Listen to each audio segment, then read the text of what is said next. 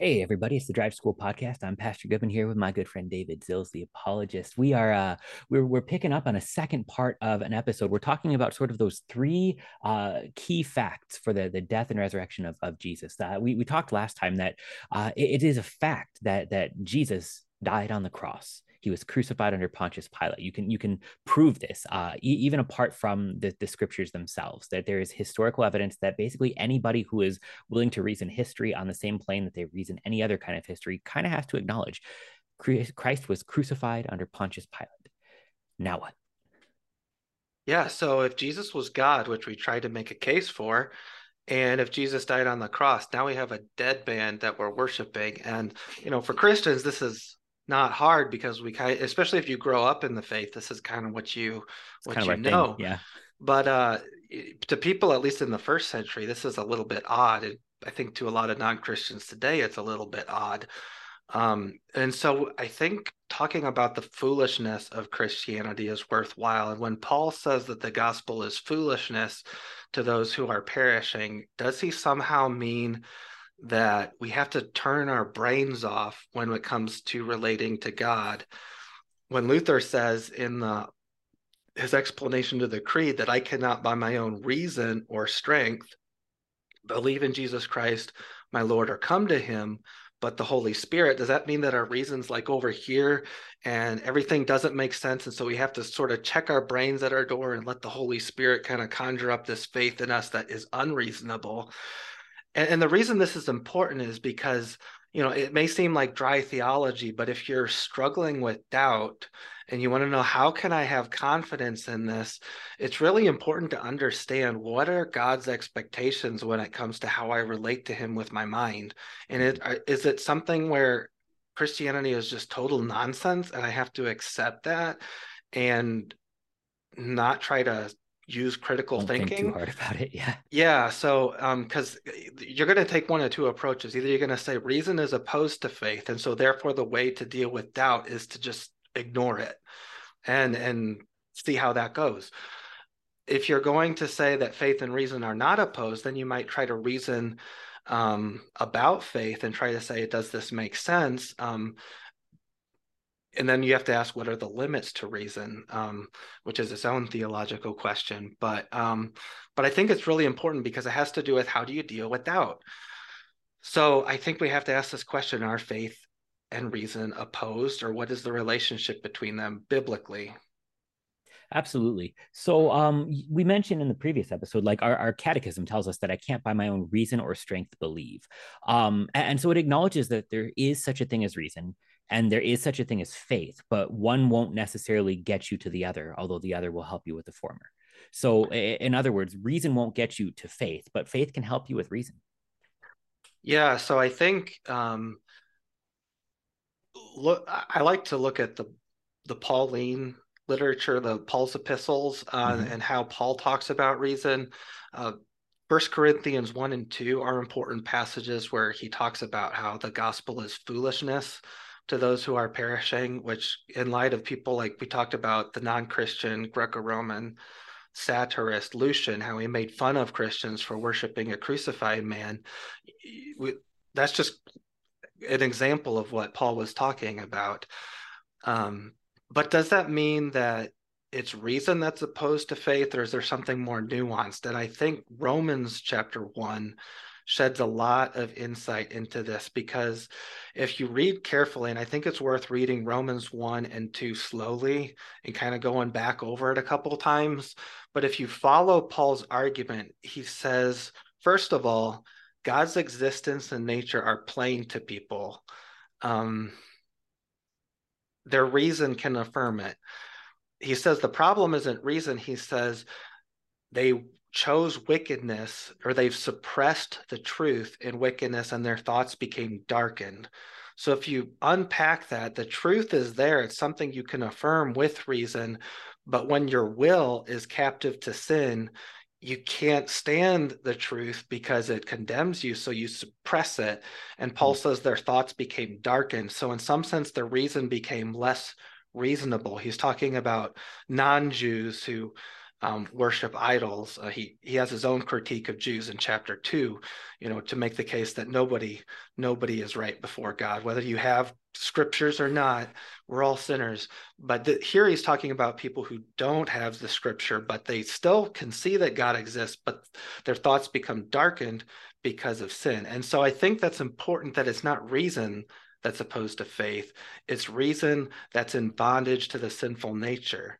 And I think that's a very important distinction when it comes to dealing yeah. with doubt. You're right because and and we we all recognize this in the world that it, once you have a, a, want that is strong enough, uh, you can always justify. You can always come up with a good reason why you should have it or why it's okay. Um, this this this explains so many. Like you can look from the outside and say this is a terrible idea, but it seemed like a good idea at the time. Reason is is darkened by sin. Um, and so if that's the case, and and we are sinful, and we're approaching then a God who tells us you're sinful, I, I understand why reason would would sort of want to flee. Yeah, and this isn't something that um, we uh, Christians are not off the hook because we still have a sinful nature. We, you know, when we're baptized, we have a new nature, but the sinful nature is still there, and we still sometimes like to flirt with it, and then we can justify it, and that's where the law is important to kind of remove the excuses and be like, no, no, no, that you made this choice and it was wrong, and you know it's wrong. Um, and the reason for that isn't so then that we despair or shame and and stay there so that then we go to the cross. Like the whole purpose of that is so that then we realize we need a savior and can receive the comfort of god's forgiveness. But we love to make excuses because it's this false comfort that well it wasn't really that bad and so that's what paul's talking about is that reason becomes darkened because of sin and so then the question is what's the role of reason in conversion and when luther says I cannot by my own reason or strength. It sounds like reason is somehow not a part of conversion, but I don't think that's accurate at all biblically. When you look at how people in the Bible talked to people about um, about about Christianity, when you look at it says Paul reasoned with the Jews from scriptures. He reasoned with them that reason because we're whole people. You can't separate our mind from our emotions, from our body. It's not like part of us is saved and the other part of us is just kind of over here in la la land.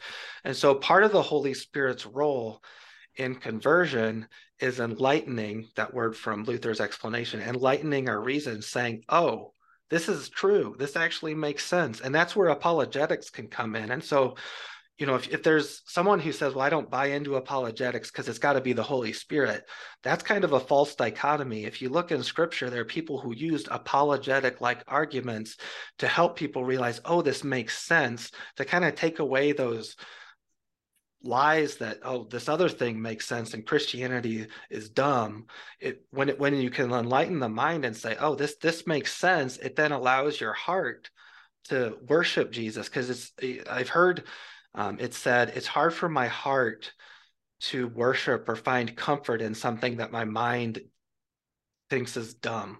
You know so it we all of us has to be converted not just our emotions or our will but also our mind. And so apologetics and the holy spirit can go hand in hand. Um so i think that's important because um they're when you're dealing with doubt I went through a phase where I thought reason and faith were opposed and I went through all sorts of mental obstacles to try mm-hmm. to deal with this. And it's it's very very disheartening and I think when you understand biblically that when you're dealing with doubt the proper response is not to flee from your reason but to run with your reason to God and say, Help me make sense of this. I'm confused or I'm unsure. That to me is way more comforting because it means God wants to save our whole person. He wants us to be holy, wants us to be confident and reassured that this is real and it's not something that's a fairy tale. So I think that's that's deeply comforting and it's not just abstract theology. It's it's very practical when you're dealing with doubt, which we all do. Right. So our, our, Lutheran theologians, we talk about the magisterial and ministerial uses of reason. Uh, so so what we say then is is that it, you have reason, like you you do. And Luther speaks about reason in two ways. That he'll, he'll speak about it as a queen, and sometimes he'll speak about it as, as a prostitute. Um, and, and, it's just sort of who's in charge that that determines it. Uh, the magisterial, the ruling, the ministerial, the serving. It does reason rule or does reason serve? Because when we have the scriptures, we have also our brains they're not supposed to be opposed because it it's true. If it is true, then then we can grab onto it. If we hold on to a, a, magisterial use of of our reason, what we say is we're smarter than God, and we will use our brains to figure out what is real and what is not real. But if we have a ministerial use of, of reason, uh, the reason given by God, we can say God is smarter than us. So let's let's take our reason to the scriptures and the world around us, and and actually learn and see what makes sense. And like you said, grow in enlightenment and understanding. And this is a good gift of God that actually strengthens faith. Yeah. Yeah, and you talked about the limits of reason, which is a whole topic unto itself. And Christians have debated what are the limits of reason and the proper role of it in faith. But I think one thing that is comforting, at least as far as dealing with doubt, is that at least in a in a Lutheran framework, faith is deeper than reason. And the reason that's important, it comes up when, in, in, like the Lutheran view of baptism and things like that. But the reason I think that's important is because when you're doubting, or let's say it's at end of life where you're you you might become brain dead or have dementia or things like that. If your faith is dependent on your reason, then what happens when your reason is struggling or just not there? You know, are you still saved? And so that's where the Lutheran idea, um, which isn't unique to Lutherans, that faith is God holding on to us, not us holding on to God, hmm. is deeply comforting. And so I think those are the two things that I really want to emphasize in this episode are that when you're doubting, there are two things that are true that I think are comforting. One is you don't have to run from your reason to relate to God. You can bring your reason to God and say, I need reassurance that this is real because I can't live in a fairy tale. But the second thing is when your reason is struggling, God is bigger than that, and God's relationship with you is bigger than that. And He can hold on to you even when you're struggling to hold on to Him.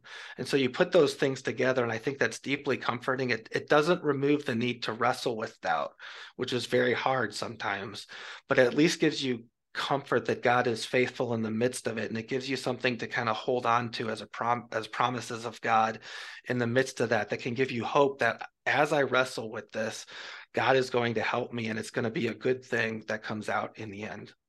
Absolutely. So when we have these two things, then faith and reason, uh, we we get to recognize that God redeems both, and then sets them to work together. Mm-hmm. Fantastic. Yeah. Wow. That's great, David. Thanks so much for joining us today. Yep. It's a lot of fun. Hey, have a good one. We'll see you next time. All right. You too.